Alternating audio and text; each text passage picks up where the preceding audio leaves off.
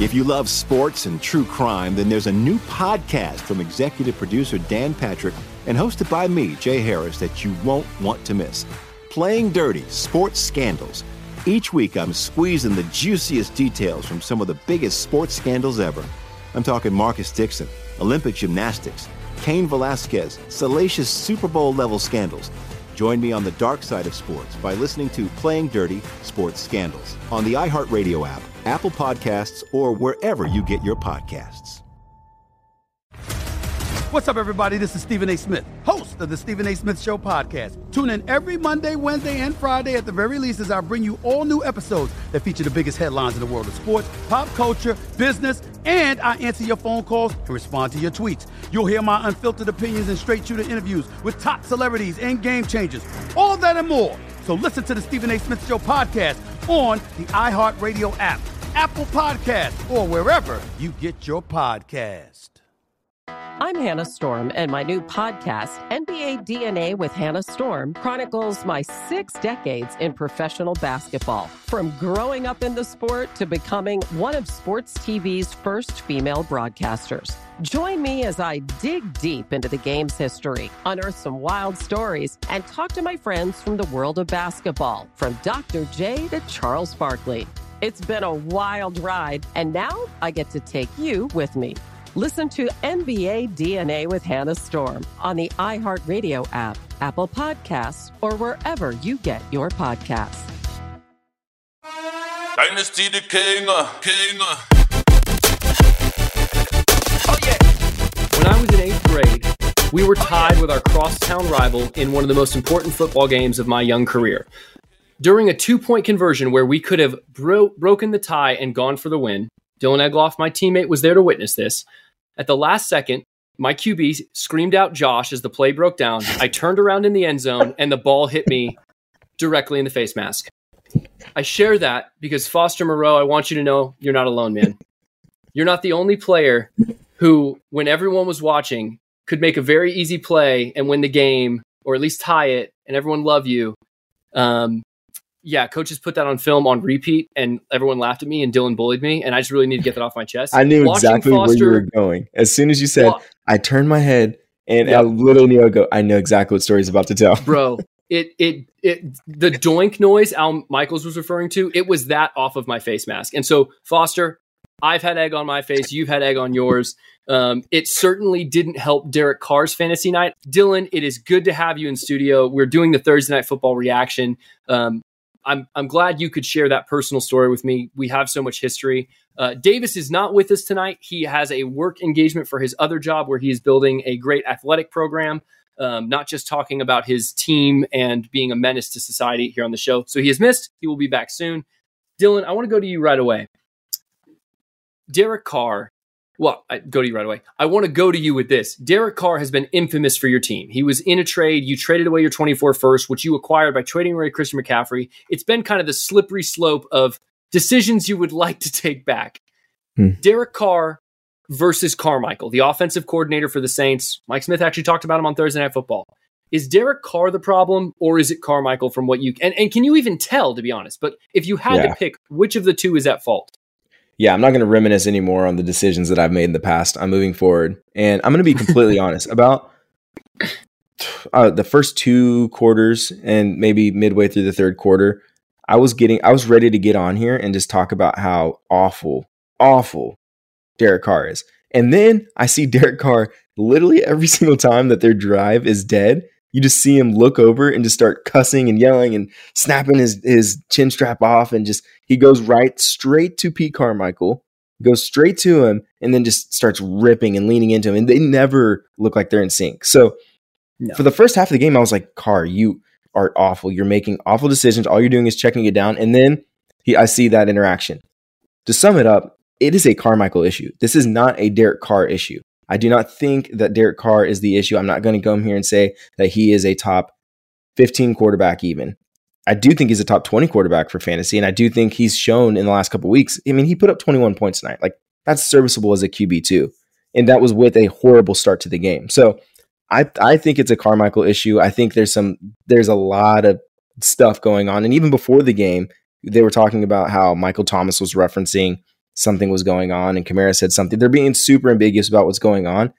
I, it's got to be a Carmichael issue. Please tell you you got my back on this, right? Help me feel No, better about I- Carr. For sure. No, I would I would definitely say the offense isn't in sync. And what Carr does have going for him um, from a resume perspective is this is a guy who has had 4,030, you know, 30 touchdown seasons with the Raiders in the right system. I remember Jack Del Rio, Michael Crabtree days. We've seen Derek Carr sling the rock. And I don't think that physically he's gone or he's dis, you know, dissipated to a point where he can't do what he used to do, especially just throwing the football. What saved Derek Carr, however, was Alvin Kamara. I think that there is 100% a I- think it's on both of them. It's a Carr and Carmichael issue. Carmichael has been with the Saints so long; they're trying to run the Drew Brees instant get the ball out like the moment the ball is snapped kind of offense. Derek Carr works well off of play action based on my experience. Well, that's a great point too. That actually is a great point because Derek Carr doesn't have time to throw the ball. There's a reason why they're trying to get the ball out of his hand quickly. They kept showing him during the broadcast his offensive line was just collapsing on itself. So I think there's a lot of variables, and you can't just say it's a Carr problem. That's the easy way out. No, I'm not saying it's just a Carr problem. I think it is a Carmichael issue for sure, more than Derek Carr. That being said, Derek Carr has got to. I mean, he embraced it. The offense started to work, and they had a sustained drive going in, you know, end of the third, into the fourth by checking it down to Alvin Kamara, letting him be the PPR monster that he was. Twelve receptions for 91 yards. If you're in a dynasty league, this is house money. Ride Oh, yeah. Alvin Kamara till the wheels fall off. There is nothing anyone can. Because do you think Alvin Kamara would go for a first right now to a contending team? In Oh yeah, if you're a contending team, if I was a contending team, I would spend the 28 year old running back? Oh, he's worth Yeah. Okay. Yeah, Never that. absolutely. Yeah, if you're contending, why would you not? He's going to be. I mean, he's Derek Carr's just literally all he can do is check it down to Kamara. That's that's all he Yeah. can do. No, and pass catching running backs. I always think of Dion Lewis. I think of Theo Riddick. Um, I think of who was the other guy? James White. Uh, Mhm. The Patriots running backs. They can last a lot longer. Alvin Kamara still looks really, really good. He kind of saved Derek Carr toward the end there. Um, another. I, I'm not. I'm going to say it's a bad game based on expectations. Seven for 57 for Chris Olave. This was another dynasty darling. He would have been the talk of the town if Garrett Wilson didn't exist. He had such a good rookie season. Derek Carr is not clicking with him. That fade route at the end of the game made me so upset because do not throw a jump ball fade to a receiver who is a great route runner. There is a slant, there is a zig, there is an entire route tree that you can combine the nine routes into like 80 different combinations, and you chose the worst one. Chris Olave, another disappointing week. Dylan, do you think Carr and him get it together? I know you're the Carr owner. I know you want to be optimistic. But but seriously, if you had a trade where it was you could get Olave for free on your team, or you could get DK Metcalf for free on your team, tell me you wouldn't take DK Metcalf. Oh, I'm a big DK Metcalf guy, so I'm definitely taking DK Metcalf. And you're right. There is a Carr problem with Olave. that, that he has a Carr problem, and I don't know what it is. And again, it could just be their offense as a whole is out of sync. Because there was earlier in the game where Carr got pissed at Olave because Olave just kind of gave up mid route. Like I don't know if that was miscommunication or what, but uh, yeah, Olave isn't getting mainly the downfield targets. We talked about Olave. Olave is a guy that he's not a YAC guy. He's uh, he's he's he's the guy that's going to get downfield and he's going to have a ton of air yards, and that's what he did last year, and that's why he was so successful with uh, Andy Dalton just slinging it to him. But they're not they're Do not doing remember- that. I don't know why they're not doing that. No, do you remember Davis? We were this was before the show was published. We were doing an owners only show, and Davis talked about Chris Olave, and he, he came all ready about like, did you know Chris Olave is leading the league? This is last season in aDOT. This is a guy, and it, and he after the show he's like, I had more stats than you, Walsh. It was wait, what did you think? It was like the most proud he'd ever been of stats. Chris Olave currently is not having the aDOT. He is No, not. no. I mean, seven for fifty-seven. That's less than ten a pop on the catch. Um, That's worrisome. Like That's worrisome for who was a top 12 wide receiver. Like if he's not getting that Totally. eight, I'm worried. Like if he's that reliant on it, that's that's a problem. No, it's it was cool to see Michael Thomas have a bit of a fantasy pulse in our league. Um, the startup draft, I would say he is the single worst fantasy beat of all time. So for as bad as you feel, Dylan, if you can remember, Michael Thomas after that 1700 yard season, that was when we did our startup draft. Someone took him at the 105 and he literally never scored points for that guy's team. He had to trade him away for beans. So it's always funny to see. Um, going to the other side of the ball in terms of Jacksonville, obviously Chris Olave, Carr, they got to figure something out. Trevor Lawrence seems to be figuring out how to win games, but how to really hurt your fantasy team. This is a guy who is in the top 10. He's currently, or of quarterbacks on keep trade cut, he's currently at nine. Hot take. I don't know if it's hot, actually. I think he's going to fall. I think people are going to get around to the fact that this is a great real life NFL QB, not a great fantasy QB, because listen, the only reason he was able to, you know, salvage his night was 59 yards on the ground. He was rushing with a knee brace on, so they didn't have a QB spy on him. He got some free extra yards. Dylan, do you disagree that Trevor Lawrence is more of an NFL QB than he is a fantasy QB? I don't disagree, sadly. I, I, don't think he'll fall. I think QB nine, QB ten is definitely his floor. I think that's as low as he'll go. Because then you start to get into the waters of like a Deshaun Watson, Dak Prescott, those guys, and I just don't see him falling below. But I think it's warranted that he's at QB nine, falling behind guys like Tua Tagovailoa and A Rich. I'm taking both of those guys over him easily. And tonight he looked good on the ground, and that kind of buoyed his production. Otherwise, he would have had around the same game that he's had for the last three weeks, which is around like 14 points. You know, like that's not 200 QB yards one. and a single touchdown. Yeah, yeah, that's not QB. And I and I get it. Like Etienne's just balling out. Like he's having two touchdowns a game. So I get it. He's not needing to throw the ball, but that's that's worrisome regardless that he's his production's been that consistently poor. So I definitely think he'll slide, but I don't think he'll slide much lower than QB 10. I want to talk about Etienne because one, he's a fantasy superstar right now. And as a dynasty player, if you held him through that first year when he was unavailable, through kind of the ebbs and flows of him being boom bust, you're finally getting to enjoy Etienne in his prime. Good for you.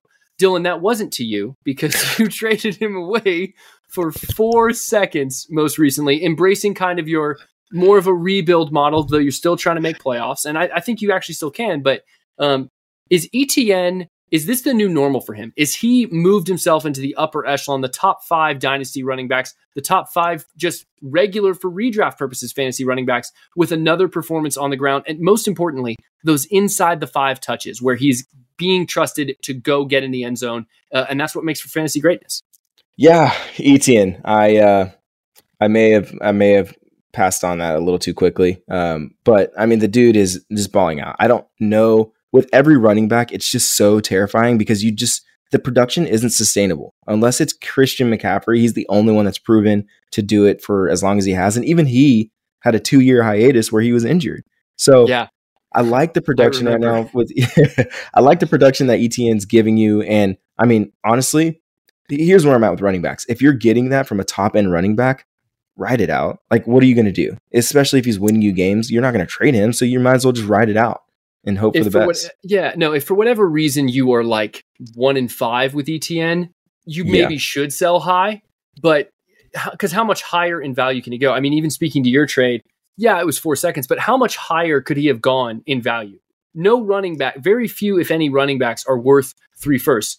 We're going to be talking about rookies maybe later in the season, but Bijan Robinson was traded for like Anthony Richardson plus anyone who currently has Bijan Robinson, who's still a rookie, would probably want to undo that trade in a super flex league. So Etienne going for four seconds, although you may have missed out on peak peak price, you at least got 85 cents on the dollar because while he's doing good in the touchdown department, it's not like he's having 100 yard games. I do think he's he's in his prime. I think he's this year's Josh Jacobs. He was that middle round running back in redraft. He was that running back in Dynasty that was always good, but is now being great. I think you're happy if you have him. But if you can get two firsts for him and you don't see you're making playoffs, I would I would happily ship him off because two twenty four first, absolutely, yeah. oh yeah, no, exactly. But and you never know. Every league is different. But Etienne, nothing short of impressive. We don't have to talk about Christian Kirk much. I have said from the start no, that uh, no, he is no, the wide receiver one. Josh Walsh. We, we don't. You're right. we don't we do not have to talk about him. You know why? Because I'll, I'll, I'll, let you. I'll save. You can save your breath because I actually I'm going to save my breath because I've sat here and defended him for for weeks, weeks now about why he's the wide receiver one. Why is he the wide receiver one? Because he's the wide receiver one. End of story. Why is Calvin Ridley's season just beginning, Josh Walsh? Please explain how that what, what's going on there. Um, uh, uh, so I would like to refer to my attorney. Um, no, I think Calvin Ridley is an incredible outside wide receiver. I think he looks dynamic as a playmaker. The truth is, Christian Kirk, like the first three quarters of the game, kind of lulls you to sleep with the consistent slot production, those first down getting routes, the outs, the ins that he goes down shortly afterward. It was all YAC for him tonight. That essentially game winning touchdown that he scored um, that was him all after the catch. It was reminiscent of his days at A&M when he was a kick returner and they would use him on jet sweeps. It, it's easy to forget that Christian Kirk, who's, you know, he's not old, but he's not young either, is great with the ball in his hands after he's made the catch. And so I just think that Calvin Ridley, he's been a wide receiver three in Atlanta. He, he showed us that ceiling. It's alluring. and you were just hoping that T Law would hyper target him. T Law's not that guy. He throws to the open, super clear read, and that's just the Yeah. kind of quarterback he is. Calvin really still has the potential. I'll say that much. But you are correct. He does. Christian he does. Kirk, but Christian Christian he's Kirk the one to a, own. he's he's a beefy dude. He's like 200 pounds, but the dude's like a running back playing receiver, and he's fast. So if I'm sitting here advocating for an Aggie, Josh Walsh, you know there's got to be some validity to it. I don't just sit here and talk about how good an Aggie is. Okay, he's Yeah, he's a stud though. No, it's it's that's more than fair. You're trusting your eyes. We're going to take a quick break. When we come back, we're going to get Dylan's reaction to the confirmed news that A- Rich is going to miss the rest of the season. Dylan being the biggest fan of him, we still need his reaction and maybe a few other quarterbacks that we're excited to talk about. Stay tuned. If you love sports and true crime, then there's a new podcast from executive producer Dan Patrick and hosted by me, Jay Harris, that you won't want to miss. Playing Dirty Sports Scandals. Each week, I'm squeezing the juiciest details from some of the biggest sports scandals ever. I'm talking Marcus Dixon, Olympic gymnastics, Cain Velasquez, salacious Super Bowl level scandals. Join me on the dark side of sports by listening to Playing Dirty Sports Scandals on the iHeartRadio app, Apple Podcasts, or wherever you get your podcasts. The Nikki Glazer Podcast. Her roast of Tom Brady stole the show. Now she's talking about it on the latest episode of the Nikki Glazer podcast. I said, tell Tom Brady that I'm the Tom Brady of roasting. Lots of people roasted the GOAT, but only Nikki is still being talked about. Every time I refresh my DMs, it's 14 blue check marks of people I didn't even know who knew me are writing like paragraphs to me. Hear that in all episodes of the Nikki Glazer podcast on America's number one podcast network, iHeart. Open your free iHeart app and search the Nikki Glazer podcast to start listening. What's up, everybody? This is Stephen A. Smith. When I'm not at my day job, First Take, you can find me in my studio hosting the Stephen A. Smith Show podcast. Tune in every Monday, Wednesday, and Friday, at the very least, as I bring you all new episodes that feature the biggest headlines in the world of sports, pop culture, business, and politics. You'll hear my unfiltered opinions on those nauseating Cowboy fans the chaos in Washington, D.C., and trending topics on social media, as well as my straight shooter interviews with top celebrities and game changers. And I occasionally give out love advice. Yes, it's true. If you want to know my true feelings about something, I'll give it to you straight. So listen to the Stephen A. Smith Show podcast on the iHeartRadio app, Apple Podcasts, or wherever you get your podcast. Without question, the player Dylan planted his flag on the most this season was Anthony Richardson. Something all fantasy players experience is the unfairness of injuries. You can be completely correct about a player, and injuries can just rob you, rob your team, uh, and more importantly, rob your pride of the ability to say, Look, I was right. Anthony Richardson done, gonna get sold, uh, shoulder surgery. Dylan, Davis and I talked about it a little bit. He made the case that he's not Trey Lance. I made the case that hey, maybe you need to be you need to keep an eye on his value because this could get out of hand quickly. Well, that's what I want to know. Are you concerned about his long-term future with him missing the rest of the season and not getting the reps he needs to develop from a raw prospect into a polished product who's going to be able to uh, lead the Colts to victory? Mm, stop it. I don't want to hear this Trey Lance. You're the second person that's told me this.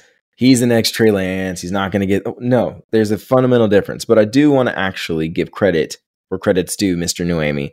He did say we're getting robbed of that top five. I think he said top three, actually. He did say QB, top which three.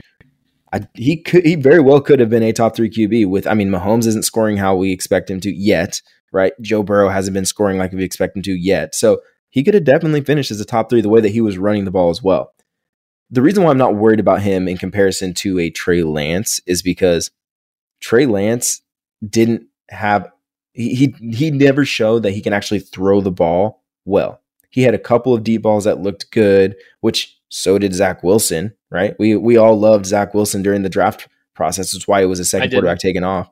No, I did. NFL did because of how how his No, that true, one yeah. throw that he made. Remember at his pro day, the one throw Oh, he made, Zach Wilson, Yeah, running to the side and just launches Crossbody. it like exactly. So uh, he was boosted up because of that. Trey Lance, we never really saw him throw the ball because even when he was in college at North Dakota State, he didn't throw the ball. That's not what he he he was. Well, he had a thousand yards rushing and a thousand yards passing. That was the big thing that boosted him up. But his rushing was mainly what boosted him up.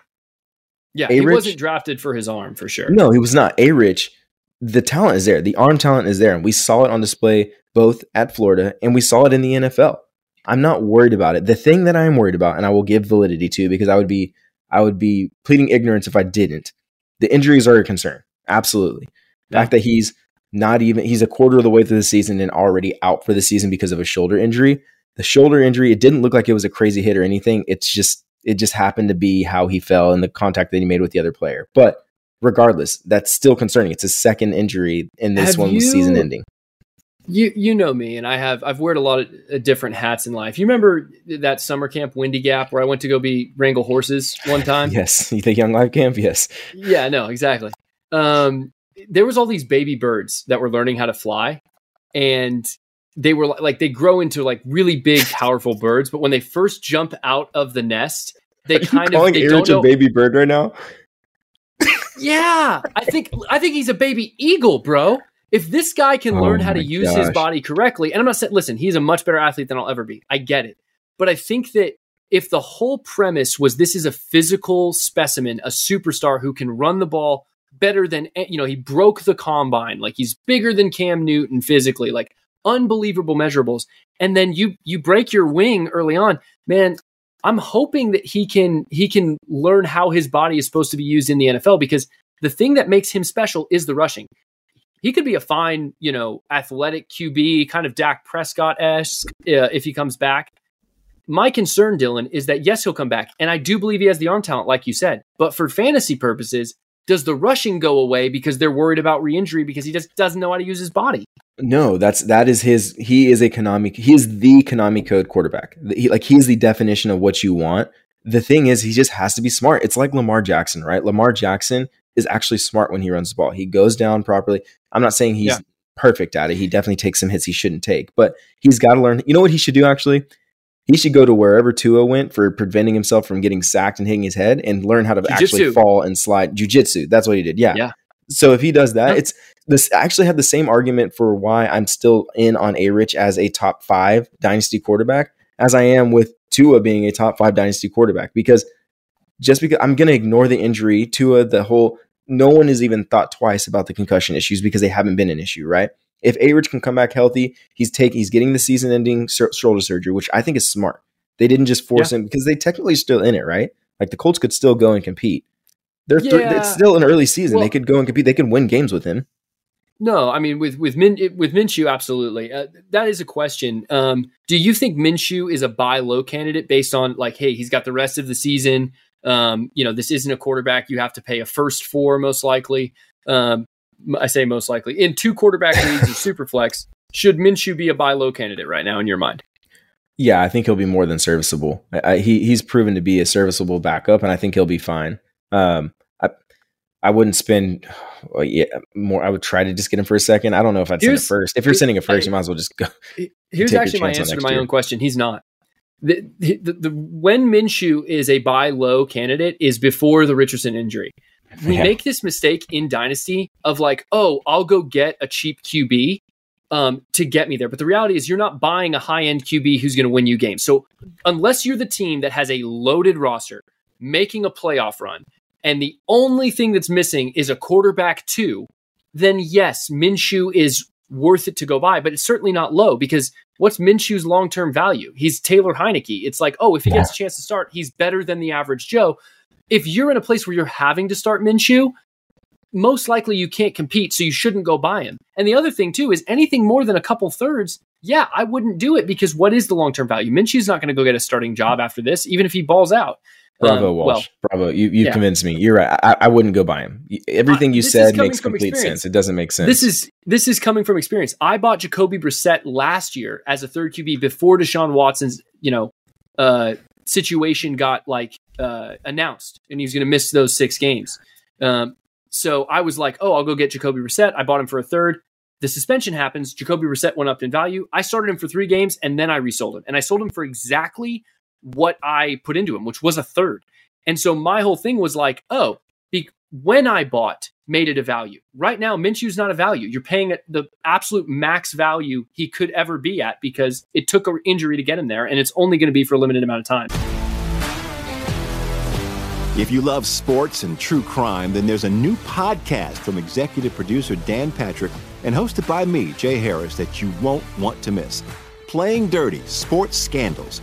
Each week, I'm squeezing the juiciest details from some of the biggest sports scandals ever. I'm talking Marcus Dixon, Olympic gymnastics, Cain Velasquez, salacious Super Bowl level scandals. Join me on the dark side of sports by listening to Playing Dirty Sports Scandals on the iHeartRadio app, Apple Podcasts, or wherever you get your podcasts.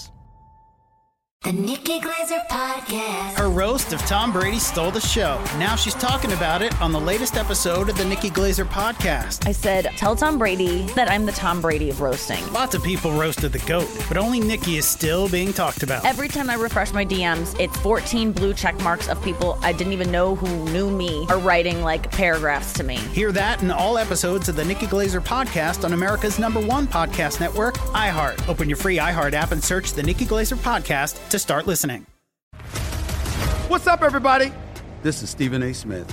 When I'm not at my day job, First Take, you can find me in my studio hosting the Stephen A. Smith Show podcast. Tune in every Monday, Wednesday, and Friday, at the very least, as I bring you all new episodes that feature the biggest headlines in the world of sports, pop culture, business, and politics. You'll hear my unfiltered opinions on those nauseating Cowboy fans, the chaos in Washington, D.C., and trending topics on social media, as well as my straight shooter interviews with top celebrities and game changers.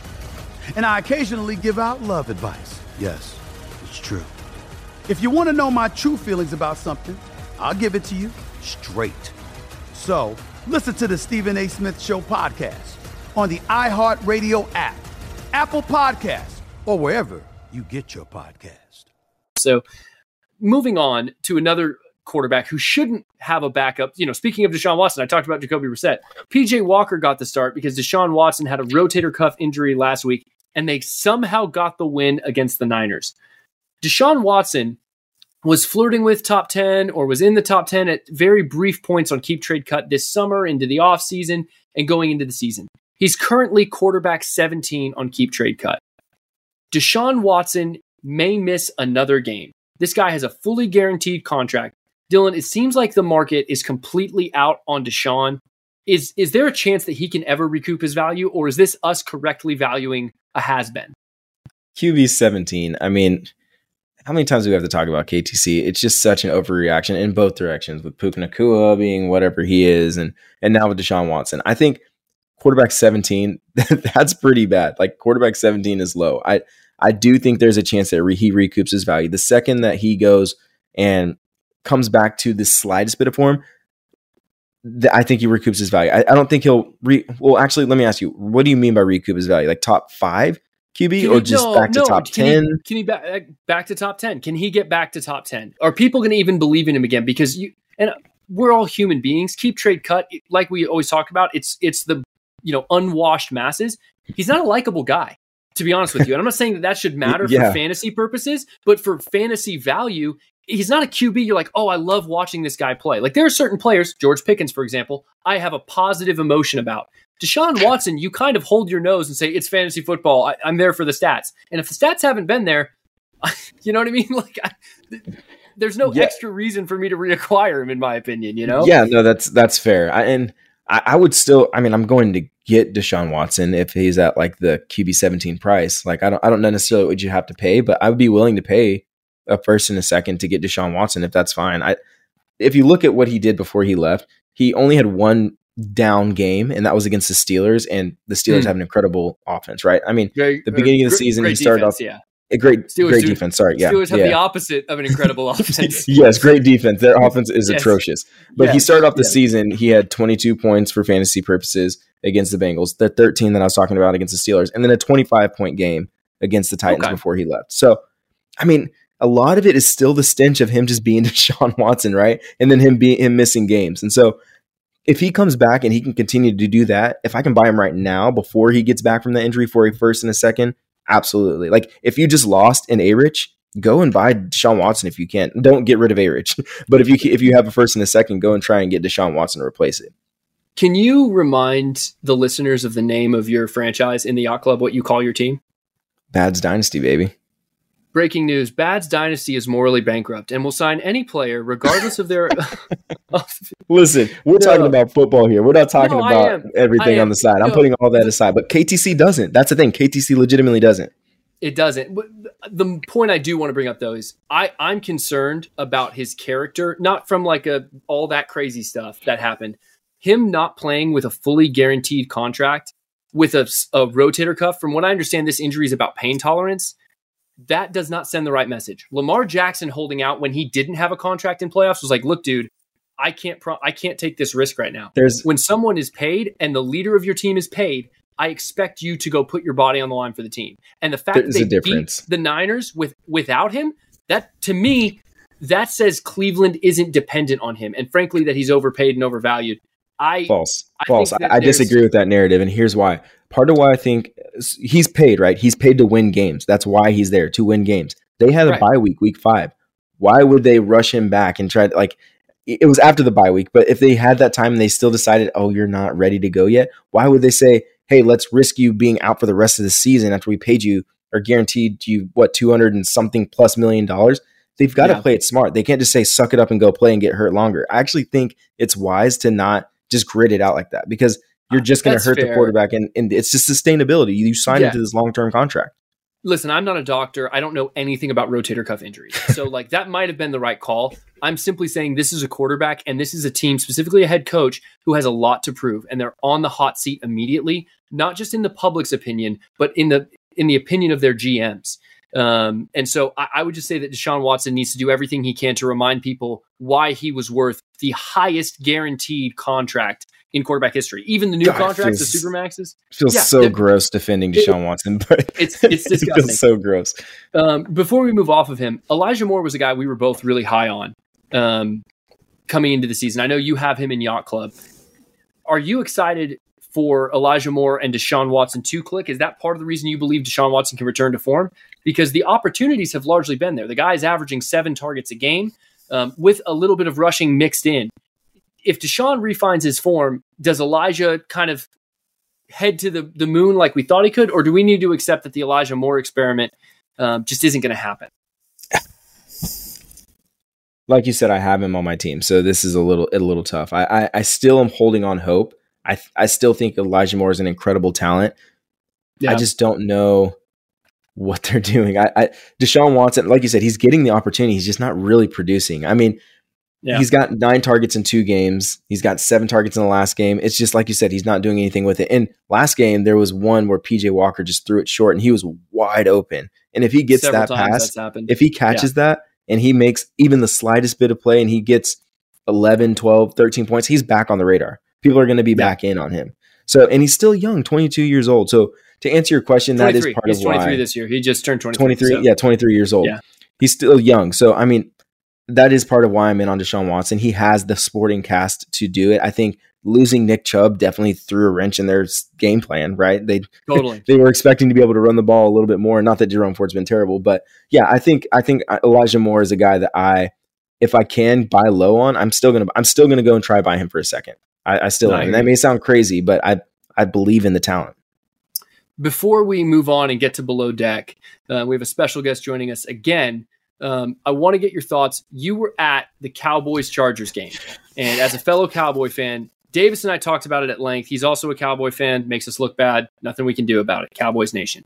Um, are you excited? You're also the Dak Prescott owner. Were you excited by what you saw, or did you feel, as we did and as we mentioned, that Mike McCarthy needs to go, and we're just delaying the inevitable? Everything that I saw at the Cowboys game, including it being a Cowboys game, like a Cowboys home game, even though it was in LA at SoFi, it was literally That's a awesome. Cowboys home game. I, the section I, love was it. in was full of Cowboys fans. When when it was third down for the Chargers, it was louder in there than it was third down for the Cowboys. So it's just it, it- that atmosphere was incredible. But from watching the game, and I and I heard you guys talking about it, and we've we've talked about it a little bit off air as well about our perspective on is Prescott the issue, and I'm glad that Davis took a little bit of a step back on his heat on Prescott because we have a McCarthy problem. We like Yeah. the Cowboys have a McCarthy problem. It is not a Dak problem. We saw Dak this past week. I saw it live. He improvised. Every single thing that he did was a complete improv- improvisation on the play that was called. And you saw like him running for a touchdown. I was like, thank goodness. That's what we've wanted to see. He hasn't ran the ball at all ever. And he's been super, played super conservative, but it felt like he was playing loose. So I don't know what the changeup was or what happened, or if Dak was just like kind of, you know what, F it, get on my back. Rushing, We're gonna do this. I think it was the rushing. I think he's an athletic QB, and when he's allowed to be, it's great. It just it only it happens so rarely ever since that ankle injury, that horrific one several years ago. And rightly eh, so. Once, yeah, once in a blue moon they'll they'll rush Dak. Speaking of environment that you were there, I have to ask because it went viral. There was a massive brawl like after the game I saw online. no cops are listening. This is alleged. Dylan, was that did you get in there? Did you throw some hands, or did you stay away from that kind of? It. No, absolutely. I stayed away from that. I, I, I, stayed away from that. I, am a lover, like not a fighter. All, I know, but all of all fans that if you're going to get in a brawl with, I would feel pretty good against Chargers fans in general. yes, like, I don't. Like, if you look at it, a lot of it is Charger fans in that video, and they're all just on the ground, just like flailing. It, yeah, it looks ah. they're slipping on beer and whatnot. Uh, but no, I, I, do say Charger fans or, or ask you, you about stink. Dak Prescott. Dak Prescott is we, we've established that he's not the problem. However, his value is continuing to slip. He had a good game yeah. this past week. What what are your thoughts? Because I've been asked if I would move off of Dak Prescott and the Yacht Club, and I just to me he's still and call me naive, call me a Cowboys fan. No. To me, he's still a safe QB that I can build around. Yeah. Yeah, no, I mean he's he's quarterback 18 on keep trade cut. So let me just turn him into like a stock or uh, let's turn him into a home, like for my job, right? The Dak Prescott as a person, all that, like he's more than a product. I get all of that. Dak can have a great rest of his year. I don't think the market is going to correct and price him according to the production that you appreciate, Dylan. I don't think you'll get a price that's accurate mm-hmm. to Dak Prescott. You have to hold and wait for a catalyst like a coaching change or a, a signing of a big weapon to re, you know, reacquire his value. Whether or not he's the young, the QB you want to build around, you kind of have to um, because you're not going to get, and this is actually the problem the Cowboys had when signing him. I think it's like you're not going to find much else that's better, safer, with more upside, but you're also not going to get the upside you need to be special. And so you're kind of in this limbo of like, because because I don't think Dak is ever going to be a top ten dynasty QB ever again. Um, um, like he's not going to get a better offensive coordinator than he had in Kellen Moore. He's now on the wrong side. Well, he's 30. I'm on the wrong side of 30. He's 30. Um, and he still has a Mike McCarthy problem, as we've talked about. And, and also, we haven't talked about this. The Dallas Cowboys defense is becoming the better unit on the Cowboys. So that's how they're winning games. He's going to be in less shootouts. Um, at least that's that's not what they value. They want him to ball control. So I think you should hold on to Dak Prescott. You can build around him because the production will actually be solid. I think he'll always flirt with a top 12, you know, back end top 12 QB. Um, like every season, he'll be the QB 14, QB 15. But I, I just don't think he's ever going to you're never going to be able to reset your team by selling him, and you're also never going to be able to ride him all the way to a championship. So he is in limbo, just like our Cowboys. Um, we're going to take a quick break. I hope I answered your question enough on Dak Prescott, Dylan. Um, yeah, wrote my dissertation there. Um, when we come back, uh, we're going to be talking all things Yacht Club with a good friend of ours who helped design YachtClubDynasty.com, where you can dive into our entire league. Mr. Brandon Hunter is back. Stay tuned. If you love sports and true crime, then there's a new podcast from executive producer Dan Patrick and hosted by me, Jay Harris, that you won't want to miss. Playing Dirty Sports Scandals. Each week, I'm squeezing the juiciest details from some of the biggest sports scandals ever. I'm talking Marcus Dixon, Olympic gymnastics, Cain Velasquez, salacious Super Bowl level scandals. Join me on the dark side of sports by listening to Playing Dirty Sports Scandals on the iHeartRadio app, Apple Podcasts, or wherever you get your podcasts. The Nikki Glazer Podcast. Her roast of Tom Brady stole the show. Now she's talking about it on the latest episode of the Nikki Glazer Podcast. I said, Tell Tom Brady that I'm the Tom Brady of roasting. Lots of people roasted the GOAT, but only Nikki is still being talked about. Every time I refresh my DMs, it's 14 blue check marks of people I didn't even know who knew me are writing like paragraphs to me. Hear that in all episodes of the Nikki Glazer Podcast on America's number one podcast network, iHeart. Open your free iHeart app and search the Nikki Glazer Podcast to start listening. What's up, everybody? This is Stephen A. Smith. When I'm not at my day job, First Take, you can find me in my studio hosting the Stephen A. Smith Show podcast. Tune in every Monday, Wednesday, and Friday, at the very least, as I bring you all new episodes that feature the biggest headlines in the world of sports, pop culture, business, and politics. You'll hear my unfiltered opinions on those nauseating Cowboy fans, the chaos in Washington, D.C., and trending topics on social media, as well as my straight shooter interviews with top celebrities and game changers. And I occasionally give out love advice. Yes, it's true. If you want to know my true feelings about something, I'll give it to you straight. So listen to the Stephen A. Smith Show podcast on the iHeartRadio app, Apple Podcast, or wherever you get your podcast. Joining us again is a valued member of the Yacht Club and the self appointed voice of our other owners. He felt that the show, while was excellent in every respect, he wanted to make sure Davis, Dylan, and I weren't telling incorrect stories. So he took it upon himself to help create a league website, which you can now visit. It is active. But we would welcome back in Mr. Brandon Hunter, the self appointed chef of the Yacht Club. B Hunt, how are you this fine evening? Self appointed. Oh, it's self appointed. The self Dude, you called me. proclaimed. Dude, you called me. So whatever. But I will say, you talking about that, maybe I am narcissistic because this is where my mind went. You know, in That's fair Batman, where Bane comes on the scene and he overthrows Gotham's city mayor, right, and the government, and you're kind of stuck in this place like, dang, is he doing the right thing? Because they are really corrupt, right? Like that is how how those heroes are. And in college, you used to think that if I was a villain in any hero movie, I would be Bane, which villain or not is an absolutely necessary evil. So I appreciate that.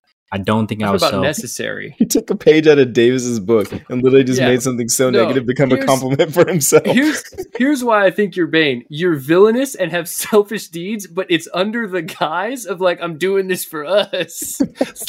in in that movie you referenced, Fair there's a enough, fair dirty bomb. Yeah. Fair it's- So all that Fair being said, maybe listen, the mode of action isn't the best. fair, fair enough. I should be listen. I should be buttering you up because uh, Roger Goodell just got an extension as the NFL commissioner. The entire goal when I made this league was to feel as much like NFL owners as we could, and I would be lying to say at times I don't feel like Roger Goodell. So I thought this would be a good time to ask the self-appointed voice of the people and a dear friend who I know has known me for a long time for a bit of a performance review.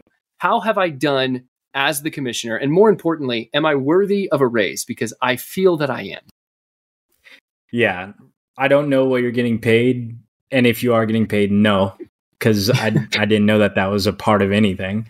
Um, maybe we should defund the commissioner, and I'll probably put that in the chat later with a hashtag, and, and we can start the train because I am the man of the people, I am the voice. But Full audit. ah, dude, I mean, you've.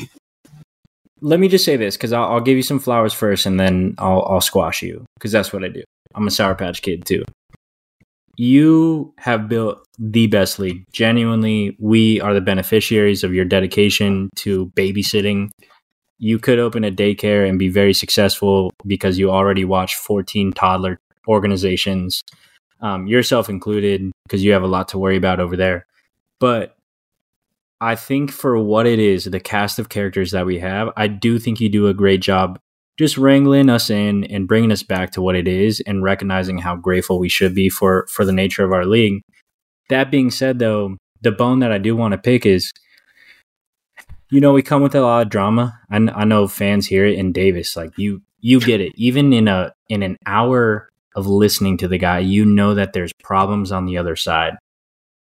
Davis stirs up a ton of trouble in our league and for some reason it ploys a ton of investigations by the commissioner, right? So Josh will send into the league chat. He says an investigation is underway. You will hear from us shortly. I don't know who us is or who the investigators are, but I have never heard from them. Nobody has ever been held accountable for anything in our league. So that is my one thing I have against you is maybe you can appoint a better detective um, if there one if there is one that's existing. But yeah, man, that's Well, I mean, that's my problem. Isn't us technically him and Davis? Because Davis is the other. He's the only one that's been appointed any other authority.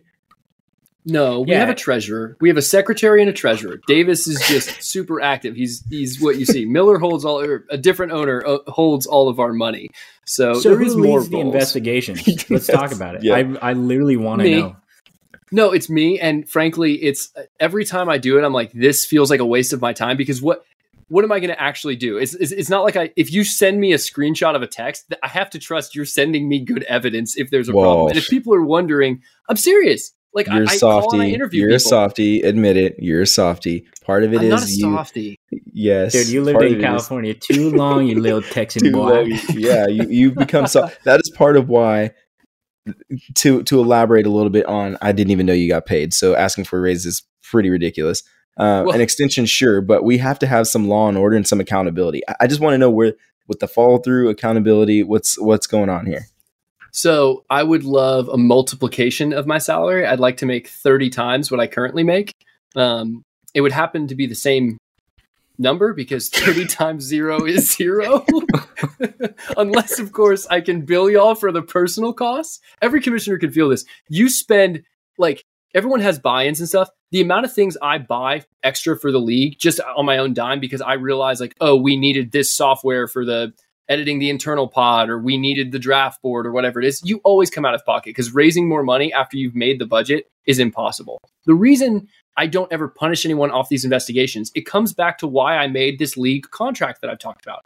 If it's a not a written rule, how do you regulate that? Like, for example, Davis, one time, he basically made a deal with an owner where he was like, I will tank with you, but then I will play my starters against everyone else. And so you can still make playoffs. So redo this trade with me. Mike heard about this. He goes, That sounds like quid pro quo. And I'm like, I don't, I technically can't. What do you do with that? If in, maybe that's a question we should pose to the public, like in a poll. Like, how do you stop someone from promising to start certain players when they're allowed to start whatever players they want? You you answer me that question. What should I do? The fact that you have to deal with that is just ridiculous. I would Bro. I would want to see a poll with how many commissioners have to deal with that. Like That's actually fair. Well, be dude, you would yellow. think that you would think that Davis is an attorney with how he rips through contracts, dude. This guy like finds an insane amount of black holes and and little loopholes that he just climbs into and exploits. But Josh, I just want to ask you a question, man, from a commissioner. We're we're giving you crap and, and this is quite literally what happens every single day, right? It's like how many how many times have you been voted to get impeached in a way Weekly. that doesn't even Yeah, and I'm I'm all it's for it. fantastic. I'm all for it. There's been legitimate polls in our chat to get Yeah, Josh might start removed as commissioner. Might start one right now. But I will start one right now. In the range of emotions that you cause, can you can you just give us a from me and Dylan to just maybe just respect what you do as the commissioner of our league? Yeah. What is the range of emotions and and honestly, I mean, I can admit that I myself am an absolute toddler when it comes to how I react in fantasy football. Um, and you have 20 of them, right? With 14 teams and Yeah. like six coners or whatever it is. Dude, I mean, it's it's a lot, but can you can you talk us through what that actually does to you as an individual person? How can we sympathize with you? Uh, I don't know that. I, I only feel like other commissioners can because what you're doing is it's really hard to both host the party and play the or host the game and play the game at the same time because you're always kind of there's that duality. Like you don't feel like you can fully play and you don't feel like that you can fully host. Um, there have been many times where I'm like, dude, this isn't worth it. This is annoying. But the real reason I keep doing it, and the real reason I always wanted to just innovate and up the ante was one because we needed we needed something for all this extra energy. And I think you mentioned it a, a little bit earlier about Davis. Like he is a bit of an anti-hero. Like there's a level of Davis where he's just pushing the envelope because he just wants to play more. And I, I needed to find a way. And with every innovation we've had, I had to find a way to keep all these toddlers kind of distracted and happy. But the real reason, the re- I would want to keep them happy in the first place is so many of these guys are like my lifelong friends. And if I wasn't calling you guys about football, I probably wouldn't call. Like I know how Dylan is doing in the rest of his life. Uh, B Hunt, you and I have kept in contact since college because of fantasy football, not because we're great guys. And so at the end of the day, fantasy football is watching and talking about football. We're taking it to the most extreme level of enjoyment to do that. And if it keeps me in touch with people I genuinely love, then it's great. The problem is when at times it becomes such a burden, I don't genuinely love them anymore. And that has happened a couple times where I'm like, bro, I, I don't have the time for this. So that's the only drawback. But as long as you love the guys you're playing with and you love the group chat and you love just talking smack to one another, we're all good and gravy. But sometimes it does, yeah. It uh, this is like a therapy session. like hey, dude, fair takes enough. a lot more. We work. can let it out. Yeah. I'm I'm a man of the people. So I gotta work. listen to you. You too. guys are so I gotta annoying. know what you want to say so I can communicate back to the to the pitchforks and and torches, and then we'll be back at your doorstep tomorrow. But I'm glad that you said it because you said you cannot host and play the game simultaneously, and there's a lot of a balance in that. Fortunately for you, you do not play the game, right? Wow. You have Very Ameer passive. Abdullah. You have Ameer Abdullah in your RB one position. So let's just make it clear you I'm actually do not play the game. I'm tanking. I'm rebuilding for the future. That's a, a strategic decision. Oh my gosh, This we've is talked ridiculous. about this. Yeah, we're Ugh. not going to get into it. Josh's timeline is like 2038. 20 Listen, at least I feel so attacked right now. I almost I don't want the raise anymore. I don't I don't want to be extended. I just want to focus on my team. This is what happens. You come up with a good strategy and then your friends get you emotional and they get you tilting and changing your mind. So I'm going to end this podcast before I change my mind and spend all the rest of my 25 first on win now players just to beat uh, we're playing each other this week, right, Hunt? yeah, you're projected 25 points. So that's Well, I'm gonna. I might change that with a few trades right now. So, uh, if you'd like to find out more about our league, visit yachtclubdynasty.com. Um, I'm about to tilt and go get some win now. Oh, yeah. Good night, everyone.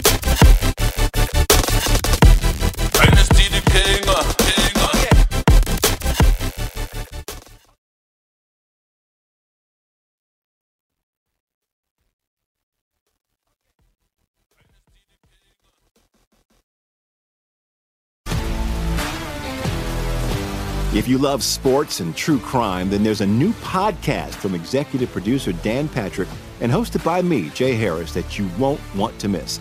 Playing Dirty Sports Scandals. Each week, I'm squeezing the juiciest details from some of the biggest sports scandals ever. I'm talking Marcus Dixon, Olympic gymnastics, Cain Velasquez, salacious Super Bowl level scandals. Join me on the dark side of sports by listening to Playing Dirty Sports Scandals on the iHeartRadio app, Apple Podcasts, or wherever you get your podcasts. What's up, everybody? This is Stephen A. Smith, host of the Stephen A. Smith Show podcast. Tune in every Monday, Wednesday, and Friday at the very least as I bring you all new episodes that feature the biggest headlines in the world of sports, pop culture, business, and I answer your phone calls and respond to your tweets. You'll hear my unfiltered opinions and straight shooter interviews with top celebrities and game changers. All that and more. So listen to the Stephen A. Smith Show podcast on the iHeartRadio app, Apple Podcasts, or wherever you get your podcast. I'm Hannah Storm, and my new podcast, NBA DNA with Hannah Storm, chronicles my six decades in professional basketball. From growing up in the sport to becoming one of sports TV's first female broadcasters. Join me as I dig deep into the game's history, unearth some wild stories, and talk to my friends from the world of basketball, from Dr. J to Charles Barkley. It's been a wild ride, and now I get to take you with me. Listen to NBA DNA with Hannah Storm on the iHeartRadio app, Apple Podcasts, or wherever you get your podcasts.